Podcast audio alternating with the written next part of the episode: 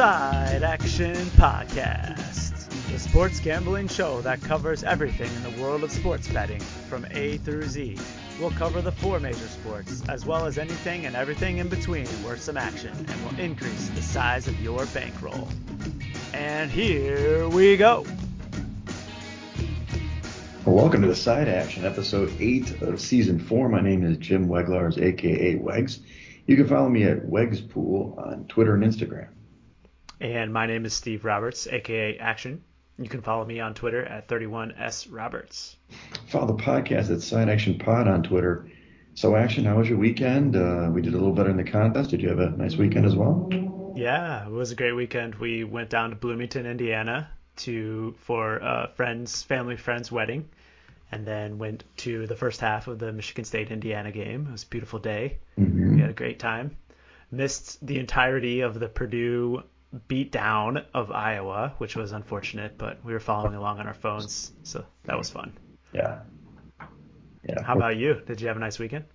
Mega weekend. I played volleyball a ton. We also had this volleyball folks softball game, which was the inaugural. It was pretty exciting. Cool. As you know, Mr. Weglars here, Coach Wegs was in full effect, talking some smack. Maybe got into it with some other players on our team, on the other team.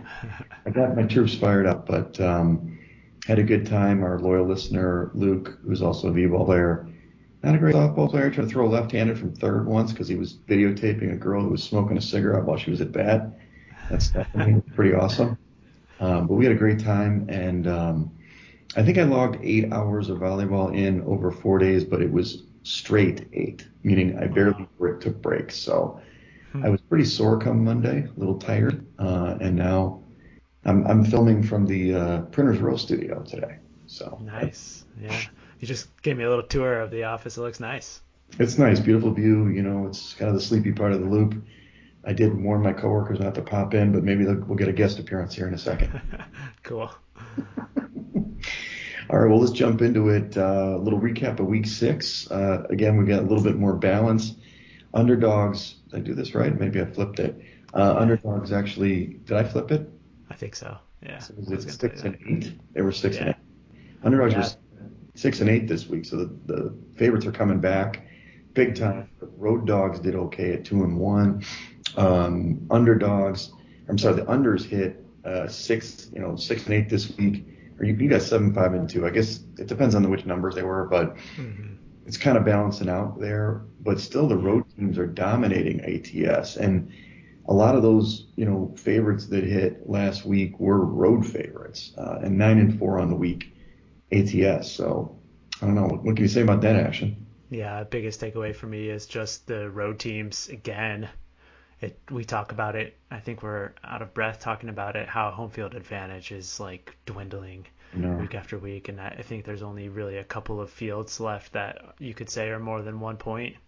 Like Minnesota comes to mind, mm-hmm. Kansas City at Arrowhead probably, but beyond that, I think there are very few home fields that matter much anymore. right? You know, my favorite discussion topic, and I know it's.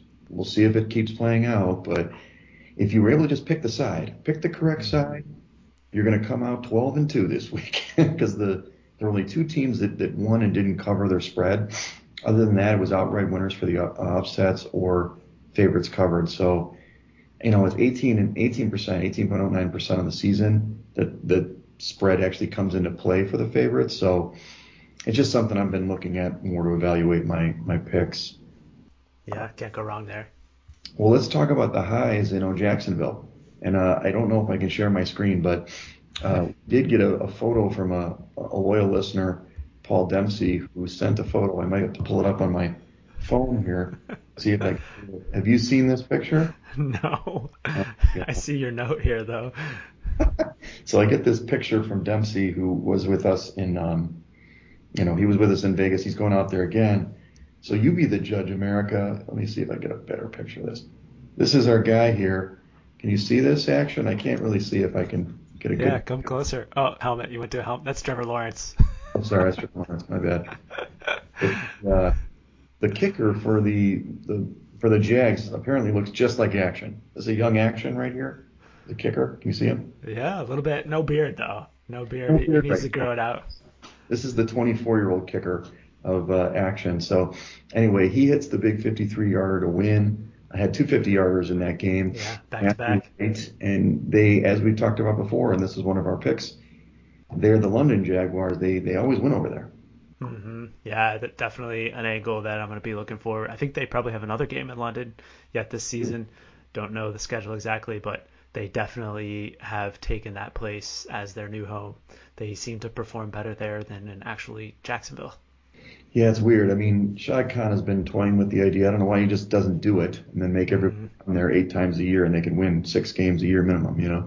Um, Another high was the Ravens. You know, you've been high on the Ravens for the Super Bowl. Uh, they came to play as we kind of flipped.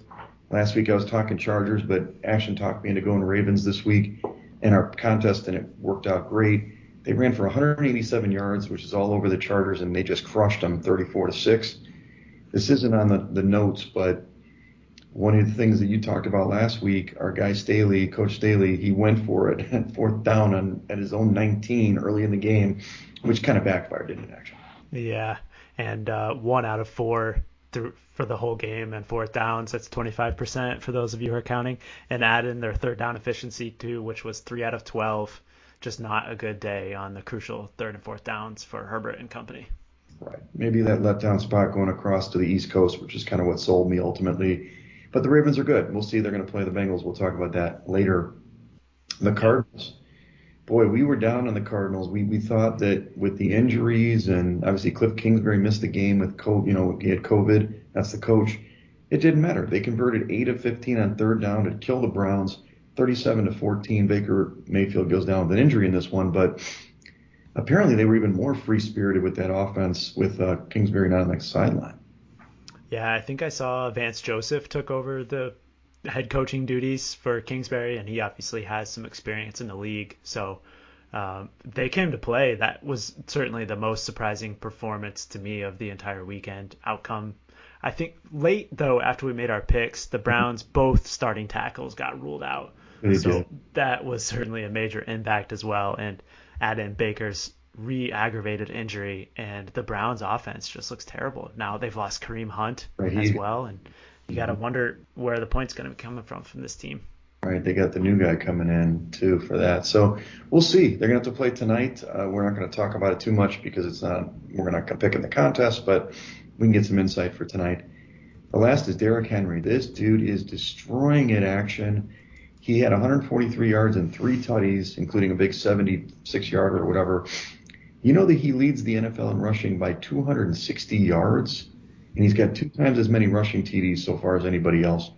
I guess our boy Schwa, who picked him number one in the draft in fantasy, had the right idea, didn't he? Yeah, that was uh, certainly a good pick. He came back to beat me in a fantasy matchup on Monday night by like two points. So I'm sure he crushed a lot of uh, hearts in fantasy and really for the Tennessee uh, offense coming back and winning that game against Buffalo was a, a big win for them and kept their division lead alive.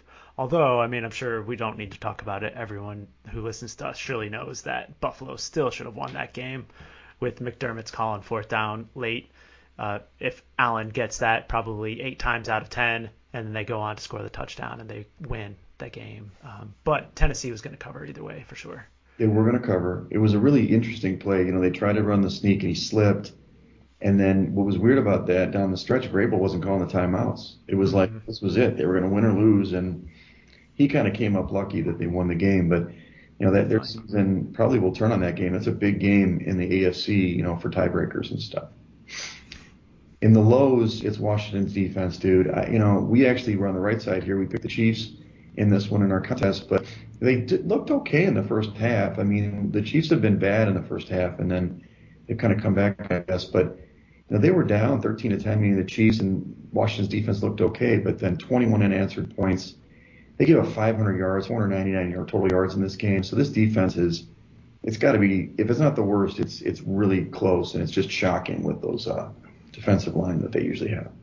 Yeah, definitely a bad performance, and that's despite getting two Patrick Mahomes INTs mm-hmm. as well. So um, even with those turnovers, Washington's final score there, losing 31 to 13 to the Chiefs, looks even worse. And That's... on the other side, you kind of have to question Patrick Mahomes, especially the play near the end of the half where he just right. dropped the snap and then seemed to be flustered and just kind of flipped it up in the air. I mean, this it seems like he's trying to win the game on every possession, probably to overcome his porous defense, I would imagine. But uh, the Chiefs really need to kind of settle down on offense, and I think they're going to be just fine. Yeah, I think they'll settle out. It's kind of like when last year when he was doing a little too much in the Super Bowl when he's trying to make those crazy plays and almost made them, but mm-hmm. get it done. All right, so this is the Steelers. We we stayed away from this one successfully. Uh, the Steelers failed to cover as home as favorites again. They won 23 to 20 with mighty Geno Smith at the helm. It was a weird game. I mean, kind of went back and forth. And the Seahawks probably could have won this game if they played it right. But so the Steelers did get the win, but we kind of you were on this in terms of Tomlin as a home favorite. Yeah, Mike Tomlin, uh, big number. I think it closed actually under six, yeah. five and a half maybe. Mm-hmm. So you saw a little money come in on the Seahawks at the end there, but they looked like they were cruising in the first half. Geno Smith and company couldn't even move the ball, and I think it was 14-0 at halftime. But mm-hmm. the second half was totally flipped, mm-hmm. and the Seahawks actually came out and started running Alex Collins a little bit, and he got going. And I think you really have to question the Steelers' defensive performance late in that game as well, which allowed the Seahawks to get in the back door. Right. The last note I had was the Patriots. You know, the Patriots, obviously, I know you love their defense and all, but they've only won two games this year against the Jets and Texans. These are bad teams. They get to play the Jets this week again. they are 0 4 at Foxborough. Now, they played some tough opponents, and they probably should have won, maybe even on Sunday. They do fall in overtime, and then, of course, the Cowboys get the miraculous cover. But this team that they don't have a home field advantage either. I mean, Foxborough used to yeah. be something, especially with Brady. Yeah, definitely. And now just two and four against the spread on the season as well. Uh, they probably should have covered this one though, and really probably could have won the game. Yeah. But I will admit though, they had some pretty lucky turnover variants too. That Dak Prescott fumble at the goal line especially comes to mind. If it wasn't for that, then the Patriots probably would have been further behind. So. Um, can't question the cover there by the Cowboys. But now that's what five in a row, six six and zero oh for the Cowboys they, cover, unblemished on the spread this this year so far. Now the, the, the you know the Cowboys also gave up that huge 80 yard touchdown pass where mm. the guy was going for the you know the interception and missed it. It was like ridiculous, but. I don't know. We'll yeah, Mac Jones pick six. That was a fair trade off, I think. Right before that, back to back plays. Crazy, wild. Crazy game.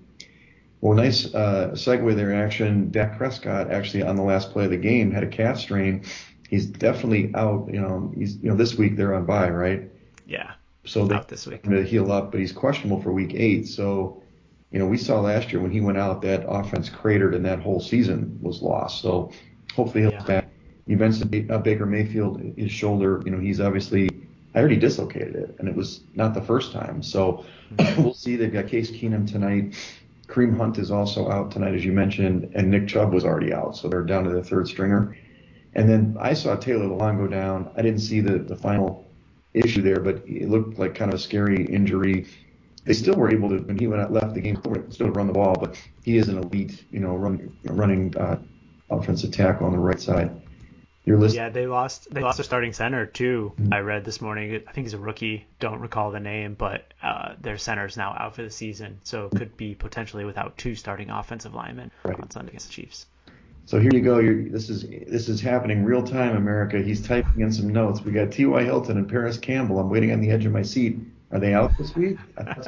I think I, Parris Campbell has not practiced, and I was reading that his shin or ankle is not looking good, mm-hmm. uh, despite a great performance over the weekend. And then, of course, the man made of glass, T.Y. Hilton, comes back for like a half of football, and he's injured again. So, so he gone. So I should drop him. Is he already on the IR again? I, I picked him up prospectively, and now he's going to be dropped again. Whatever. No, uh, DNP yesterday, and then I just saw the headline that he did not practice again today with a quad injury. Right. That guy has some rough soft tissue. Yeah, he's he's quick and small, but as you get older, you know what happens? Those soft tissues, uh, they pile up, mm. and you got to stretch. Uh, let's go over the power ratings. First, the Wegs Index. This is probably really indicative of who's playing well. You got the Bulls, the Bills, the Bills at number one. Uh, still, even though they got the loss at four and two, but they, you know, they're playing at a really high level on both sides of the ball. Cardinals at two, the only undefeated team left in the NFL. You got the Bucs here and the Cowboys. Ironically, the two teams that played the first week, and they that's their only loss for the Cowboys, so they're right there, three and four. I got the Rams at five, and then your Ravens at six. This pretty much mimics what you've got, just in a different order. Yeah, yeah, great job. The WEGS index is aligning with DVOA. I don't know, you guys are on the same wavelength there. So, uh, Bills first, Cardinals at two, followed by Rams, Bucs, Cowboys, and Ravens. You have the exact same six teams, just slightly different order. So uh, it seems like the WEGS index is is uh, really aligning with the stars. Yeah, I think the biggest difference maybe turnovers. You know, Cowboys get a lot of turnovers, so maybe that's the difference when they flip, when they jump. I guess in this case, I guess they're jumping the Rams and Cowboys are kind of inverted a little bit with the Bucs at yeah. three. So they're all good teams, but we'll see. I mean, you know, a lot of people will see some other teams that have been on the cusp, like the Chargers, and we'll see if the Chiefs will put it together.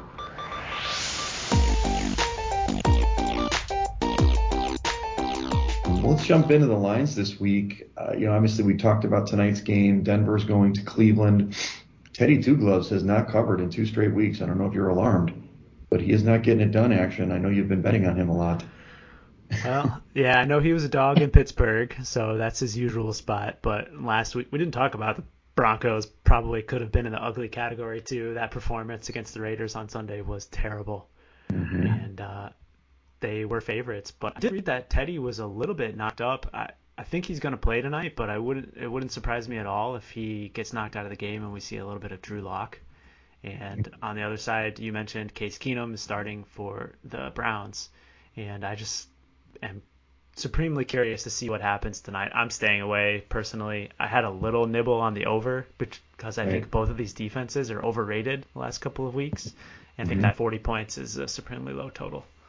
Yeah, so I didn't say that, but it opened at six minus six for the uh, Cleveland at home, 44 point total. It's down to just a 41 or 40 point total, and in the contest it's one and a half for the Browns, and uh, two it's you know it's kind of consensus. So it's a stay away spot for me. Originally, I kind of like Cleveland here, just because I think it's not that big of a downgrade with um, Keenum, but you know the de- defense hasn't played well, and there's just too many injuries out there. Mm-hmm. Yeah, no, I don't think Nick Chubb is coming back tonight, and Hunt is obviously out, so it's D'Ernest, D'Ernest Johnson lining up in yeah. tailback for the Browns. A hot waiver wire pickup for your fantasy squads. Well, let's go to the other AFC uh, AFC North matchup here. You've got Cincinnati and Baltimore. This is a big matchup here. You've got uh, Baltimore open as a six and a half point favorite at home, 48 point total. In the contest, it's still six and a half, and it's a 47 point total. Kind of interesting action. I, you know, Baltimore's your squad. I love them. They've, they've been really good. Actually, of late, the last two weeks, they've played really well. Cincinnati did what they did. We stayed away from in the contest, but they dominated the Lions as I thought they might. And they've been playing in close games, every game within three points. I think I like the Bengals here with the six, six and a half. Um, I look at defense and, you know, the offensive line is not great. And we'll see if they can stop the run, but on paper, this should be more like a three and a half point spread for me. I don't know what your thoughts are. Yeah, I, I think that uh, Cincinnati, I don't think, I, I know that Cincinnati has the better defense in this game. After all the mm-hmm. money that the Bengals spent in the offseason, their defense is really playing well and getting better every week. They're fifth ranked now in DVOA and fourth ranked against the run. So those are two numbers that really jump out at me, especially going against this Baltimore Ravens rushing attack. I think they'll be mm-hmm. able to stop them. And on the flip side, you look at uh, Baltimore's defense, and they're they're not faring as well as you would expect that they would. I, I lost them here. They're uh, 14th ranked and uh, just mm-hmm. 15th against the pass. So I think that Joe Burrow and his receiving corps had a great week last week against the Lions. Not hard to do, but I think that uh, there's some value here with the Bengals in this underdog divisional matchup. Look at this guy. Are we are we putting this on a green already? Yeah, I, I, you know it is hard for me to go against the Ravens with the way they've been playing, Lamar especially. but I think that this is a big number for a divisional game and a Bengals team that's. I mean, you've seen money come in on Cincinnati every week too, so mm-hmm. it's clear that the market likes this team. Yeah, I think you're right. The defense is better than expected. I didn't think they were going to be as good as they are, and they've been fighting in every game. And obviously, at some point, the connection to uh, Ja'Marr Chase is going to slow down, but he's making big plays every week, which you know it's a comfort zone for Burrow. And obviously, they got a big rushing game last week, so mm-hmm. we'll see. All right, the next game is Carolina going to the Giants. Kind of an interesting matchup here.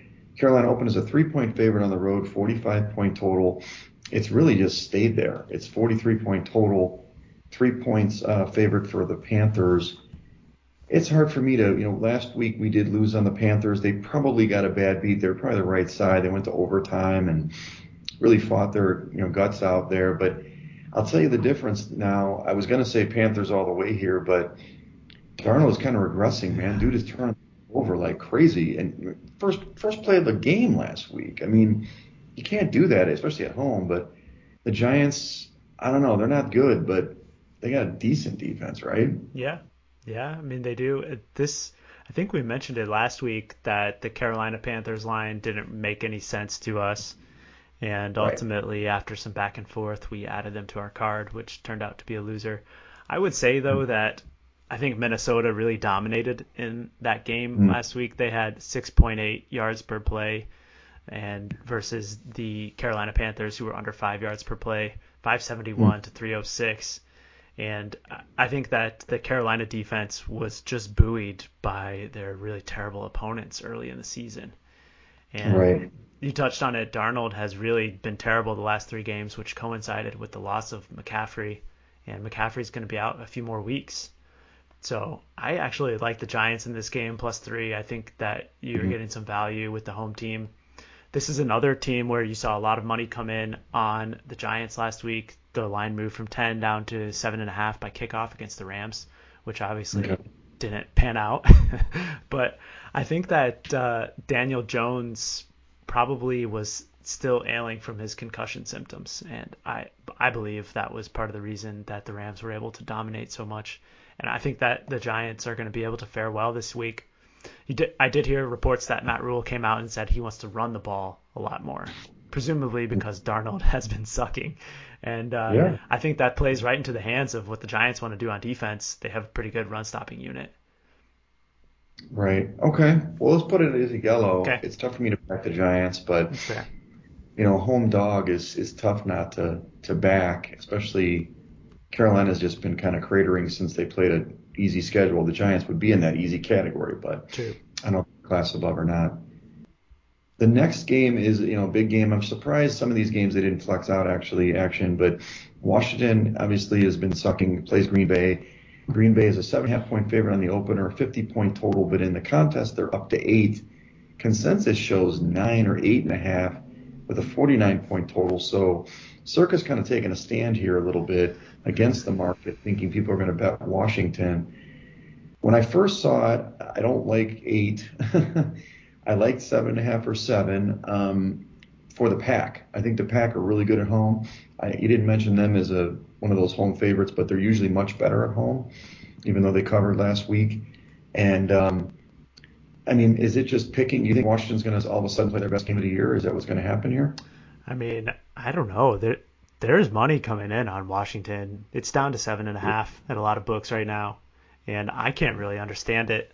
I, I saw a rumor or heard a rumor that Fitzpatrick may be able to play this weekend, but I just don't believe it. I I think it's way too late in the week to make that move, and uh, I think it's probably just smoke. And on top right. of that, they're dealing with injuries to Terry McLaurin, who did practice today in a light fashion. Curtis Samuel hasn't practiced all week, and I was reading into a little bit of Antonio Gibson's shin injury that he's been battling, and it appears that it's getting worse. He only had 12 touches last week against that Kansas City defense, which is was shocking to me when I went back to the box score. And um, I think you're going to see a lot of McKissic this week, but uh, all this doesn't really line up to taking advantage of this Packers defense, which has not been good, admittedly, certainly stopping the run. And um, I, will just end my diatribe by saying that I think I like the Packers in this game. Go against the line move a little bit. It's definitely a flat spot for the Packers, though, coming off that big divisional win in Chicago. Yeah, it's true. Um, yeah, it's tough. Like I, I, have this number at ten at home. You know, it, it's it's value to me.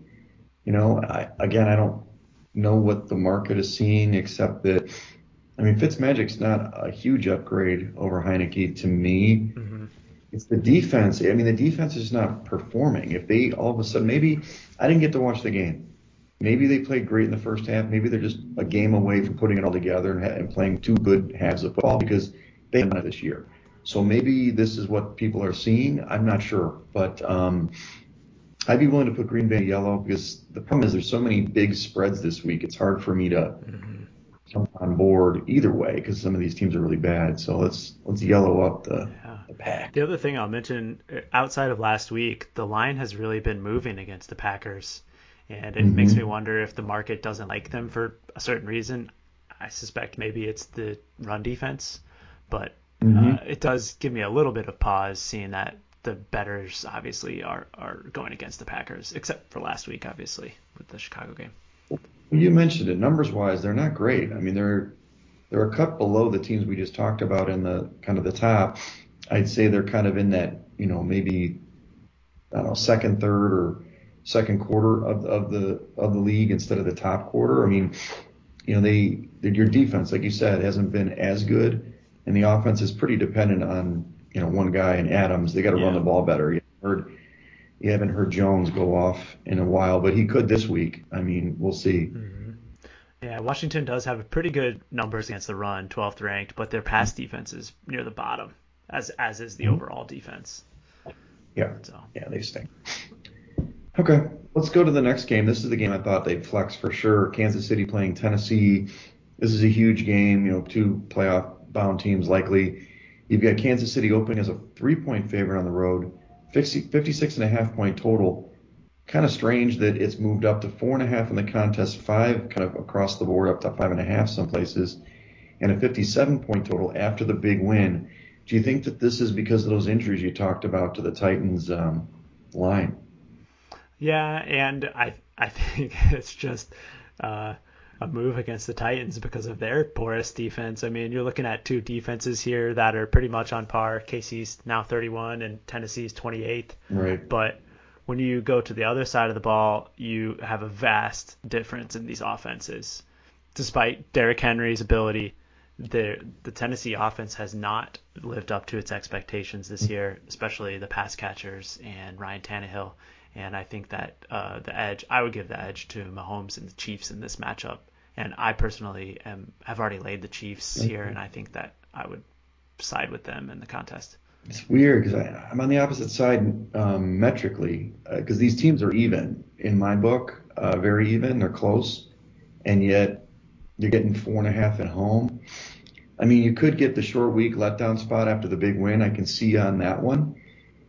So maybe you could talk me to the Chiefs on Sunday. Right now, I'm not on board with the action. Okay. The Chiefs defense performed better than anticipated last week against Washington too. That was one thing that I had in my notes. Well, they they and they have to, right? I mean, that's where mm-hmm. obviously I thought Heinicke was going to be better in the second half. They got shut out, so that's that's big. Mm-hmm. Okay. Well, we'll just we'll just leave it off for now. Maybe you'll talk okay. later because there's again as we go further on, I'm not liking a lot of these games to be honest with you.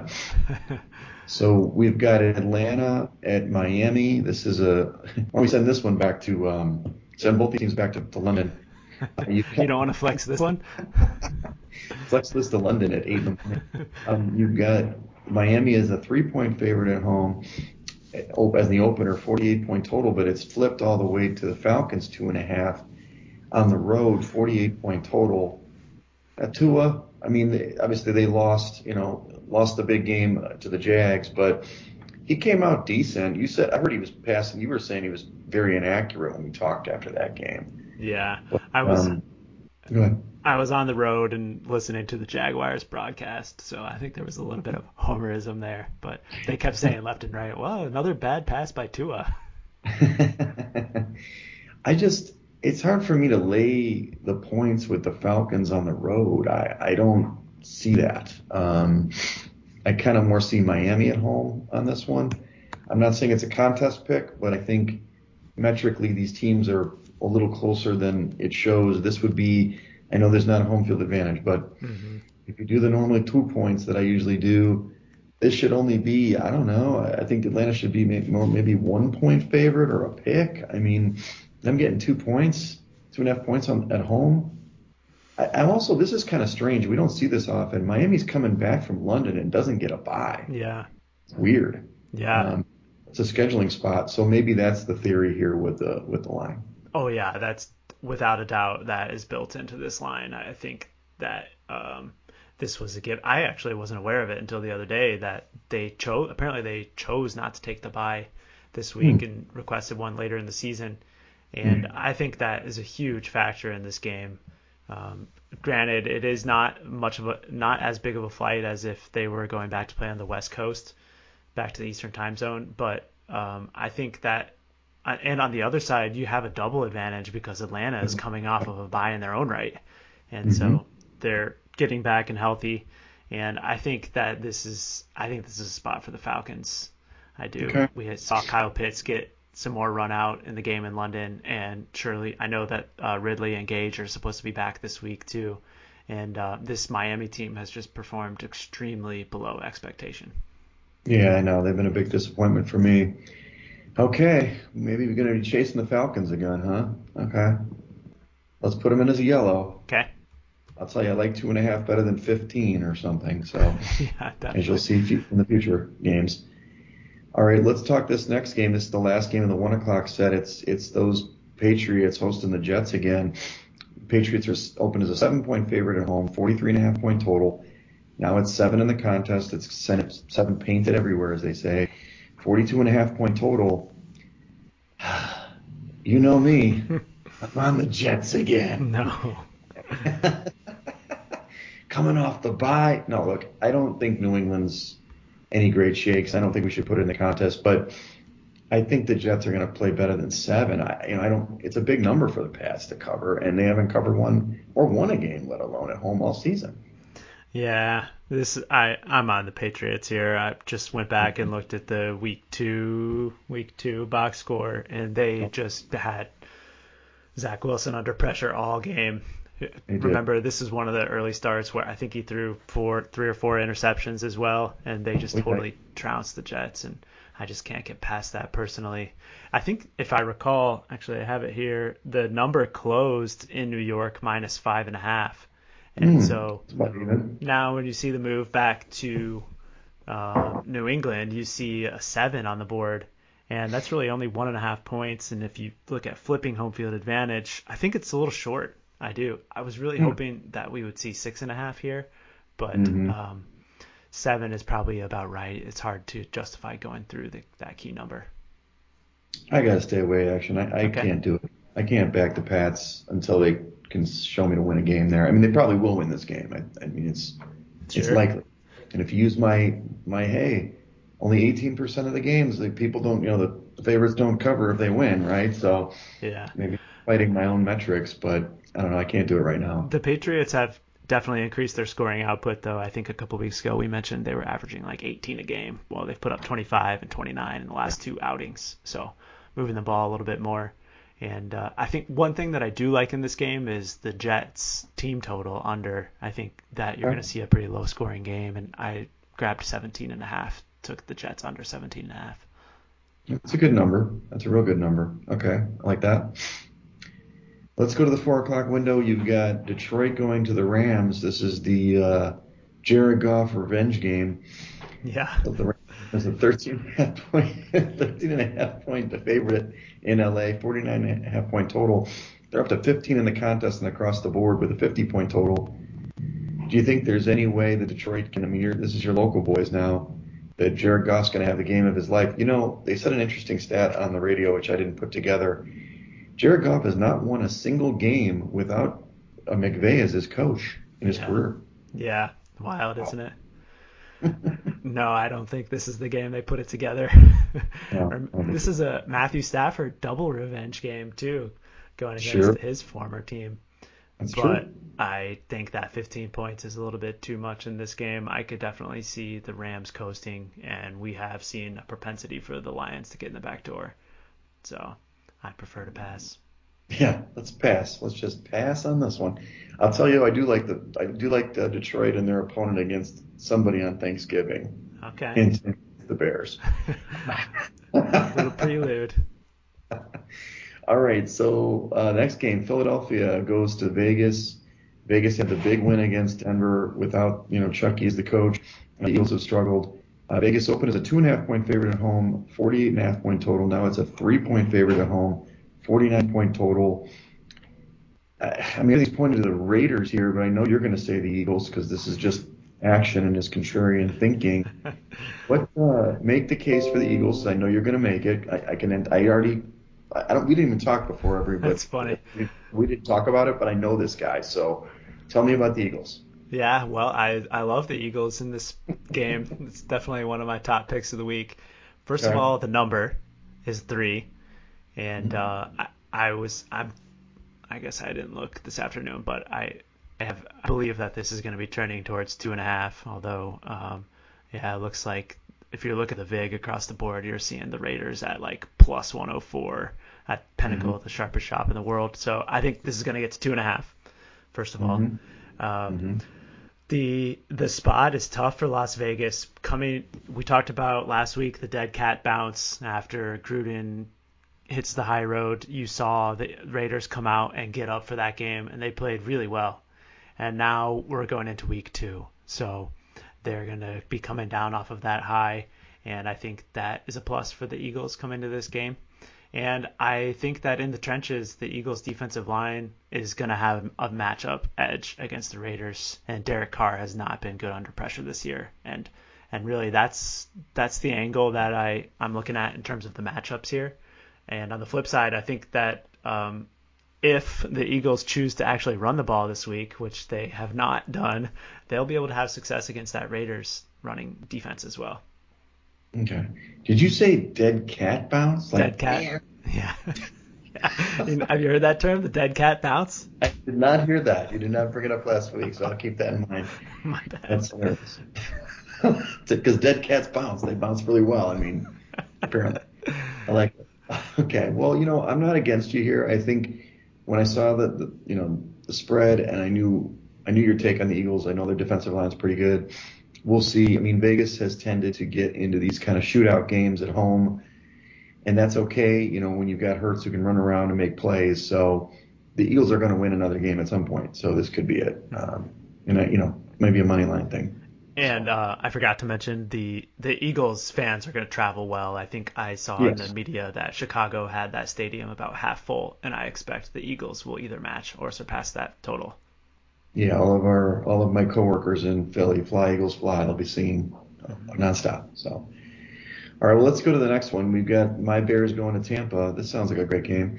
No, um, Tampa opened as a 10 point favorite at home, 49 point total, all the way to 12 and a half. 47 point total, which means the implied Bears total is super low, which is hurtful. Now, this is interesting. Last year, the Bears played them tough at home, especially uh, on you know prime time. But when when they played Tampa, I don't know, two years ago on the road, they got trounced. So I don't know what to make of this game. 12 and a half is just too big for me to, to lay, but I do think the Bucs are going to win this game pretty pretty handily. Mm-hmm. Yeah, I like the Bucs with this number and I would lay it too. I, I mean, we everyone knows in the NFL that no one can run against the Bucs. And yep. lately, that has been the Bears' game plan. They don't, they still don't trust Fields to drop back and pass it, and that's the only way that you're going to beat the Bucs. And I either think they're not going to try, or they will try, and and Fields yeah. will have to prove it. So I'm betting against Fields' ability to prove it. Okay. All right, let's put it as yellow. I mean, we got to make some of these picks. They're going to be some tough ones, but I'm, I do not disagree with you. I think that the matchup for what the Bears have to do is difficult. They got to run the ball, and the pass rush will get the Fields. He hasn't been able to get the ball out that quickly. Mm-hmm. Um, they've only been successful when they can run the ball like down somebody's throat and keep him to like 100 yards passing. So, in order for them to be competitive, he's going to have to go for 250 or more, and I don't really know if I could see that. So, yeah, true. Uh, here's one. Fields here's uh, Fields passing total just is something that will be super intriguing too. I'd be curious to see what that number comes out to be. Oh, absolutely.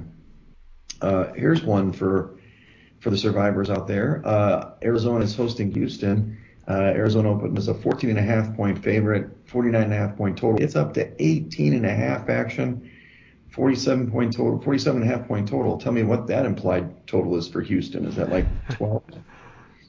yeah. 30, um, 15, roughly 15, 14 and a half. So I mean, this is the clear survivor pick. The other one I would have probably picked is um, Green Bay, but um, it's just too many points, right? I, I'm not going to chase Houston here on a dog situation. But 18 and a half, I mean, they should win and they could win by 20 points, but that's a lot to lay in the contest. Yeah, definitely. This would be only be a one-way look for me on the underdog here at that number. And I, you know, I think you could maybe talk me into it. I know we have a lot of yellows on the spreadsheet here, but I heard a rumor that another rumor that Tyrod Taylor was trending mm-hmm. towards positive day to day, according to David Culley, and uh, we, that's definitely something that we should monitor sure. leading up to Saturday morning. And on the other side, I just don't really see any incentive for Arizona to go out and run up the score in this game. They it's an AFC right. opponent. They got their big win last week, statement win against the Browns, and right. uh, I could see them just packing it up early in this one, and especially with Kyler Murray's banged up shoulder. And uh, the only thing that gives me pause is DeAndre Hopkins and his willingness to want to put up a big number against his former employer. Sure, sure, revenge game. Got to put that in there. Yeah, I mean Murray obviously was a little banged up. He played great last week. You know, maybe they call quits early, but I mean Arizona defense played really well against you know mm-hmm. Cleveland last week. So and maybe I can do it, like you said. But even with Tyrod, ugh, we'll see what happens. I was disappointed in Houston's ability to score at all against Indianapolis last week at the mm-hmm. over in that game, which came in nowhere because Houston scored three. I know, I know. We were thinking about that's another spot that you know that maybe Houston could come at least cover, but no way. So, well, good transition action. The Colts right here we go on Sunday Night Football. Uh, the Colts are going to San Francisco.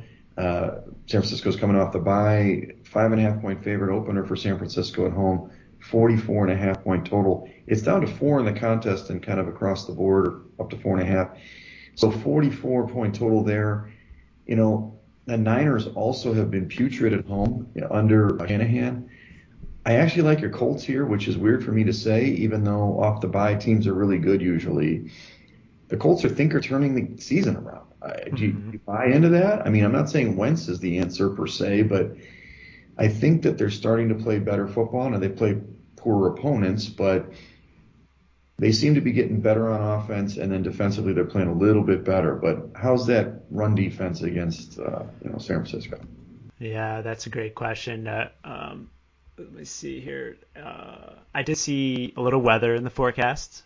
Um, coincidentally, Action and Melissa and her brother Mark will be in attendance on Sunday night in oh, Santa Clara for the uh, the big game and uh, we are packing our raincoats because it's going to rain on Sunday. And I think that's probably why you've seen a little bit of money hit the under in this total. I think it opened at 44 and a half and down even below 44 in some places. Hmm. Um, Indy run defense coincidentally is number one, Wags, in Ooh. rush DVOA. Better than so, Tampa, huh? Hmm. Something to keep in mind. I did see that Jimmy G is practicing this week, and by all accounts, he's going to be out there leading the Niners on offense on Sunday night. But hmm. the Colts injury report is something that I was going to look out for. I did see that Julian Blackmon has an Achilles injury, the okay. young safety, so he's likely going to be out. But I do expect they'll get back Sendejo and Rock Ya-Sin, actually played last week in mm-hmm. the secondary. So defensively, I think they're trending positive. We they did play really well in the first half against the Ravens before they ran out of gas in the second half. They and, did. Uh, I agree with you. I like the Colts in the spot. Certainly at four, it's a good number. I think it's probably going to be stuck there for most of the week, but we can see if there's any moves off the four. Yeah, this is a game I like to tease. By the way, action. I would tease the Colts up to about ten. Uh, I know yeah. it's kind of safety zone, but low total. You know, I like that that low total, and that's one of my teaser legs uh, this week for sure. So the other one we'll see. I mean, maybe Cincinnati or something like that. So. The Niners have been supremely disappointing too. I think they will be one once against the spread. Let me pull it up here. Yeah, one and four ATS, and the Colts on the other side have been even though they don't have a great record, they're four and two against the number. hmm You know, I'm sure. do you think Frank Reich knows those numbers? Yeah, I think he does. And, okay, I mean, well, I, another you mentioned Frank Reich. Frank Reich historically mm-hmm. his team has improved as the season has gone on, and every single year he's been in Indianapolis. So I think that if there's any time to get on the Colts bandwagon, it's now. Yeah, let's do green. Let's do green for Okay. this one. Feel better about this one. I like it. Although it is a Sunday night game, we said we'd stay away from those, but you know, True. always always can break our rules. the last game is uh, you know this is a Ridgeway special, our buddy Ridgeway. So New Orleans is going to Seattle. This is uh, a rematch of what was it? What was the you know NFC Championship. Well, Marshawn Lynch when he did his Oh, big yeah. run, his famous run. Uh, he's shaking the, the stands. But anyway, uh, New Orleans opens a three-point favorite on the road, 43 and a half point total. It's up to five in the contest, 42 and a half point total. And New Orleans is also coming off a bye, right? Yes. I believe. Uh, so, man, it was, I didn't want to see this five. I wanted to see this four or less. but um, I was on the Saints originally. I don't love the five, but um, for the contest. But in general, I like this, the Saints in this game. Geno Smith played pretty well in the second half, but New Orleans with extra time, I think it's going to be a rough road for Seattle in this one. Yeah, I agree. I think that I would probably lean to the Saints here too, but the number is not really ideal, especially going on the road. And um, I did see that um, Michael Thomas is going to be returning from injury shortly. He? So uh, will be interesting to see how he works back into the team. I don't know what kind of rapport he's going to have with Jameis. That'll be interesting to watch. But to be honest, I would probably just prefer to stay away from this game Yeah. and see what happens. I did also Yes. see that Alex Collins picked up a little injury late in that Sunday night game, so I'm not sure what the Seahawks have going at running back. Right. Yeah, that's true. They who knows what they're going to put in there. It's been an interesting year for for Seattle. So, I mean, Monday night they'll get a little jazzed up, the 13th, you know, whatever, the 12th 12th man. But uh, I don't know. It's going to be a rough one. Well, let's review some of our picks. These are not the ones at the bottom do not match up to what we're going to actually look at. So, our we like Cincinnati plus six and a half. Uh, we're, we're going to think about the Giants at home plus three. We like the pack plus or minus the eight, uh, possibly the Falcons minus two and a half. A couple other ones that we're kind of considering: Philadelphia on the road plus three, Tampa at home minus twelve and a half, and then ones we're more set on is this the Colts plus four on the road. So let's do it. Yeah. Let's do it, man. Good smattering of options that we can talk about on Saturday. That's right. So when we look at this, uh, we went three and two of the contest. The top dog is at 24, 26 and four. That is tearing it up. Action. The guy is dominating. Apparently, he also has a another entry or two in the top five. So he's obviously figuring something out. I think he's a former poker player, but hopefully he'll come back to the pack. Um, the top 20, the top 50 position is 22 and eight. So we- we're about six and a half off of that, which is a lot, but you know we can turn it around. We're 15, 14 and one, about 20. 2100th place or 2139th to be exact. So uh, let's see if we can turn around. Bouncing back three and two is good. Uh, hopefully we'll get four and one or five and zero this week. Yeah, we we'll get, we'll get out these weeks, couple weeks in a row, and I think we'll be right back in the thick of things. We just need a little run. Yeah, I mean there are three more weeks in this quarter, so we can make some hay at least a little bit and get some momentum for the third quarter. So. All right, I know it was a little brief this week. I gotta gotta run. Thanks, Action, for accommodating me and my uh, new studio for one day. And um, you know, this weekend we'll we'll have at it talk on Saturday and, and, and get our picks together. So follow me at Wegspool on Instagram and on Twitter. And follow- follow us Action Pod, sorry, on Twitter. And follow me on Twitter at 31s Roberts. I, I think everybody, good luck. I think the listeners missed out on the ambulance run tonight, so we can assure you that we'll be back in the Ridge Studios next week. Yeah, when you guys want to hear an ambulance every 30 minutes, you know, you know where to to, to listen to. So, all right, everybody, have a great weekend. That's a wrap for this episode of the Side Action Podcast. We appreciate all of your listens and thank you for joining us. We'll see you all again next week on Thursday for some more hot picks and side action.